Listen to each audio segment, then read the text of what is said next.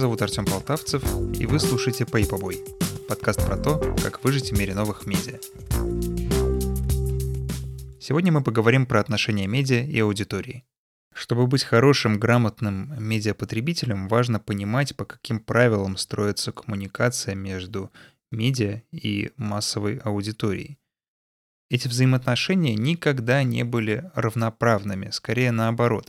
На заре своего существования массовые медиа были однонаправленными, то есть они влияли на людей, и у людей практически не было никакой возможности повлиять на медиа. Такой подход к массовым коммуникациям скорее напоминает военную пропаганду, и он использовался, начиная где-то с Первой мировой до конца Второй мировой. Тогда медиа взаимодействовали с аудиторией по схеме, которую описывает так называемая теория волшебной пули. Чтобы было понятно, объясню на примере фильма «Начало». Журналист как бы проникает своим материалом в мозг читателя, оставляет там некую ценную мысль, которая меняет мировоззрение читателя, и он начинает действовать в соответствии с новыми предпосылками, новыми обстоятельствами. По этой теории получается, что человек практически беззащитен перед пропагандой, он ничего не может ей противопоставить, и он из себя представляет такую аморфную массу, из которой можно лепить все, что вздумается. Конечно, эта теория не выдерживает никакой критики, и на деле коммуникации между медиа и конечным потребителем, да, читателем, слушателем, зрителем строится по намного более сложной траектории это не такое узкое однонаправленное действие.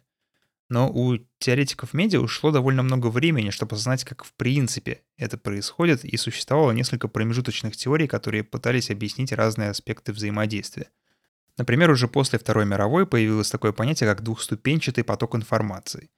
Это когда массовая информация в первую очередь направлена на так называемых лидеров мнений, то есть людей, возглавляющих определенные сообщества, имеющих какой-то вес которые могут повлиять на свою уже, пусть даже и не очень большую аудиторию. Это тема, которая прям на слуху, появляются курсы, как стать лидером мнений, э, люди обсуждают, а на самом деле эта концепция существовала еще в прошлом веке, и ничего нового она миру не сообщает. Действительно, человек э, лучше верит не медиа напрямую, а когда ему его знакомый, которого он уважает, которого он знает, пересказывает информацию, которую сам узнал из медиа. Со временем эта теория трансформировалась, и некоторые специалисты в медиа стали считать, что человек в принципе не может никакую новую информацию из медиа воспринять. Появилась так называемая теория использования и удовлетворения. Она говорит о том, что когда человек потребляет информацию из массовых медиа, он не узнает что-то новое, он всего лишь находит подтверждение или опровержение своих уже существующих взглядов. То есть позиция по вопросу формируется не из изысканий журналиста, а на основании реального опыта взаимодействия с миром, который у этого человека есть. Это тоже далеко от реальности, ведь люди обладают свободой мысли, они могут думать, они могут самостоятельно принимать какие-то решения, даже не зная о существовании массовых медиа. И поэтому появилась такая мысль. Что если газеты, телевидение, радио не говорят людям, что думать, а как бы дают им тему для обсуждения, говорят, о чем думать. Эти представления тесно связаны с концепцией информационного кураторства. А, раньше, в традиционных медиа, когда был э, главный редактор, он просматривал все новости за день и формировал из них так называемую повестку дня. То есть выжимку самого ценного, самого важного, то, что с его точки зрения будет будоражить умы людей э, в этот день. Соответственно, человек читает э, медиа и думает, поступает в соответствии с этой задаваемой повесткой. К сожалению, в новых медиа институт кураторства утрачен, и связано это с тем, что сейчас новостные ленты бесконечны. Раньше редакторам приходилось выполнять эти функции, потому что у них было ограничено пространство. У эфира был конец, у газеты было строго определенное количество полос, и нельзя было за эти рамки выходить, поэтому нельзя было публиковать все. Сайты лишены таких ограничений, поэтому они публикуют абсолютно все, и поэтому повестку дня они уже не очень-то сильно и формируют. Сейчас ее формирует больше сам читатель, когда вбивает поисковые э, запросы в Google. Однако в редких случаях медиа все-таки проявляют свои редакторские способности, и недавно это произошло с журналистом Иваном Голуновым, которого редакция «Медузы» просто, можно сказать, отстояла, и сделали они это, публикуя постоянно новости только про него. Редакция «Медузы» у всей страны создала впечатление, что происходит что-то важное, что происходит что-то просто невероятное, хотя Иван Голунов не является видным, э, известным читателем-журналистом. Его расследования, ну, довольно скучны и не представляют интереса для э, массового читателя.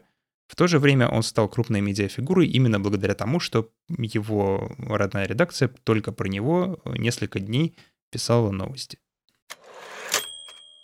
Теория, которая максимально близко к современному пониманию описывает взаимодействие медиа и потребителя информации, называется теория кодирования-декодирования. Ее предложил исследователь Стюарт Холл, и по сути его изыскание сводится к трем положениям. Во-первых, значение новости нельзя зафиксировать, то есть журналист не может вложить определенную мысль в материал и рассчитывать, что она всегда будет истолкована одним и тем же образом.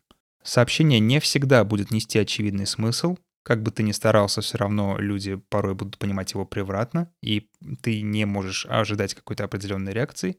И что самое главное, сама аудитория не пассивна. Она реагирует на твои публикации, и она строит свою картину дня по своим правилам, которые не обязательно тебе удастся обуздать. Теория кодирования и декодирования хороша, потому что она закладывает для человека возможность сопротивляться воздействию массовой информации. Ты больше не безвольный болванчик, который просто слушает, что ему говорят, и поступает э, в соответствии с этим. Ты можешь анализировать информацию, ты тоже участвуешь в процессе ее э, декодирования. Журналист шифрует некоторые смыслы, а уже ты на своей стороне принимаешь решение декодировать эти смыслы таким образом или другим. В связи с этим исследователи выделили у человека три типа прочтения материала. Первый тип — это доминирующее прочтение. Это когда человек соглашается с журналистом, и его внутренние установки согласуются с целями материала, и он просто ну, кивает, поддакивает и воспринимает все смыслы именно так, как нужно. Есть оппозиционное прочтение. Это когда человек изначально настроен негативно по отношению к материалу и к идеям, которые он несет, и он его читает, но он не переносит на себя те смыслы, которые лежат в материале. Он вырабатывает как бы новые смыслы, основанные на критике положения материала, и читает его вот с таким критическим, максимально негативным настроем. И есть такой промежуточный вариант, который называется согласованное прочтение. Это когда человек в принципе согласен с материалом, но расходится в каких-то частностях и все равно э, базирует свое суждение на собственных умозаключениях, а не на том, что ему преподносит журналист. Почему же все-таки важно понимать, по каким правилам взаимодействуют журналисты и аудитория? Если этого не делать, то журналисты находятся на шаг впереди. Они все эти теории знают, они умеют действовать в соответствии с ними, поэтому в информационной борьбе такому журналисту будет сложно что-то противопоставить. Кроме того, сейчас изучение аудитории двигается все дальше и дальше, и со временем мы получим медиа, которые очень узко, очень специально сегментированы под определенное настроение людей, и они будут обслуживать их интересы. При этом медиа слабо волнует, правдивую ли картину мира они доносят до своих читателей, потому что у медиа всегда есть собственник — Обычно это государство или человек с крупной суммой денег, и те и другие заинтересованы в освещении жизни с позиции членов высшего общества. И поэтому про нужды простых людей медиа говорить не будет, либо будет говорить в таком ключе, который выгоден богатым, успешным людям. Обычно в конце подкаста я даю какой-то практический совет, Вышло уже пять выпусков по ипобоя, у нас уже появились какие-то традиции, и сегодня я тоже дам такой совет. Он очень простой, но очень сложный в применении. Но все-таки постарайтесь его понять и принять, потому что следование этому принципу убережет вас от многих и многих манипуляций, которые могут встретиться в журналистских материалах. При прочтении любого журналистского текста в любом медиа не будьте пассивными постоянно анализируйте то, что вам говорят. Старайтесь подловить журналиста на лжи. Это как э, такая небольшая игра. Просто попытайтесь увидеть, где он передернул, где он говорит вам неправду, где его источник выглядит слабым. Просто старайтесь его на этом подловить, сделать такую небольшую подлянку. Наша задача не быть пассивными, искать неточности, несоответствия в массовой информации. И после того, как вы прочли какую-то новость, какой-то громкий журналистский материал, обязательно критически обсудите его со своими близкими, с друзьями, родственниками и осмыслите. Слушайте мой второй подкаст, который называется «Русский Детройт».